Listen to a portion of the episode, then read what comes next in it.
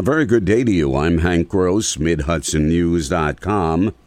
It is Tuesday, May 17th. The news today brought to you by the Galleria at Crystal Run.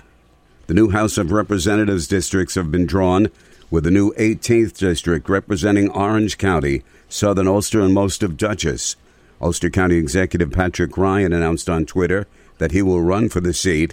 Should he win and step down as executive, Ulster County Controller March Gallagher says she'll run for the county's top job. State Senator James Skoufis of Cornwall tweeted that he's seriously considering a run for the new district. The new 17th district would encompass much of the lower Hudson Valley, and incumbent Democrat Sean Patrick Maloney will run in that district.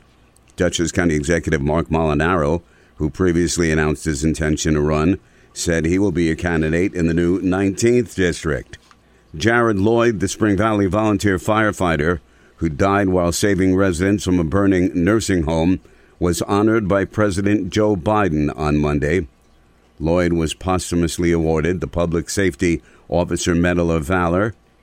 The March 23, 2021 fire at the Evergreen Court Home for Adults claimed the life of Lloyd, who acted heroically in saving residents of the facility that burned to the ground. One resident perished along with Lloyd, who was a 15 year veteran of the department, where he served as a lieutenant.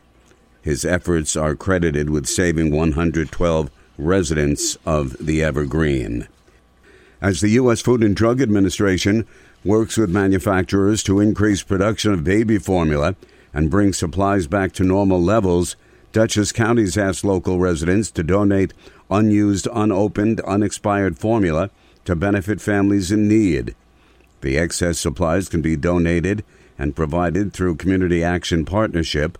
CEO Elizabeth Spira says while breastfeeding has its obvious value, it's unfortunately not always an option for a new mom. In some cases, families must go to formula uh, either because they must go to work. A lot of our low income families that we serve um, continue to need to go back to work as soon as possible, and um, formula is there a resource for them. Persons can drop off their unused surplus and unexpired formula at Community Action Partnership locations in Beacon, Poughkeepsie, Dover, and Red Hook. Meanwhile, U.S. Senator Kirsten Gillibrand is calling on President Biden to invoke the Defense Production Act to urgently address the baby formula shortage. Find over 100 retailers allowing you to spend hours shopping safely at the Galleria at Crystal Run. Enjoy the big brands and the diverse selection of family owned stores all in one location. The Galleria at Crystal Run offers dining options for everyone with Fuji 110 Grill, Allen's Mediterranean Grill, and Peru Cuisine. Discover the Mid Hudson Valley's premier shopping, dining, and entertainment destination, the Galleria at Crystal Run. For more information, follow us on Instagram, Facebook, or visit GalleriaCrystalRun.com. Kelly Ann Kelly, who served as Middletown City Treasurer since last summer, has resigned. Mayor Joseph DeStefano has promoted her deputy as her replacement. She decided to step down for personal reasons, and um, and her deputy uh, Liz will be stepping into that position. Uh, is well qualified and has had some experience here, so uh, we will be hiring a deputy treasurer to fill Leonore's spot. The Common Council is expected to confirm Liz's appointment at this evening's council session. The Sullivan County Sheriff's Office has arrested a town of Thompson man following a three month investigation into the theft of catalytic converters from vehicles in Sullivan County. Deputies arrested 51 year old Richard Smith Jr.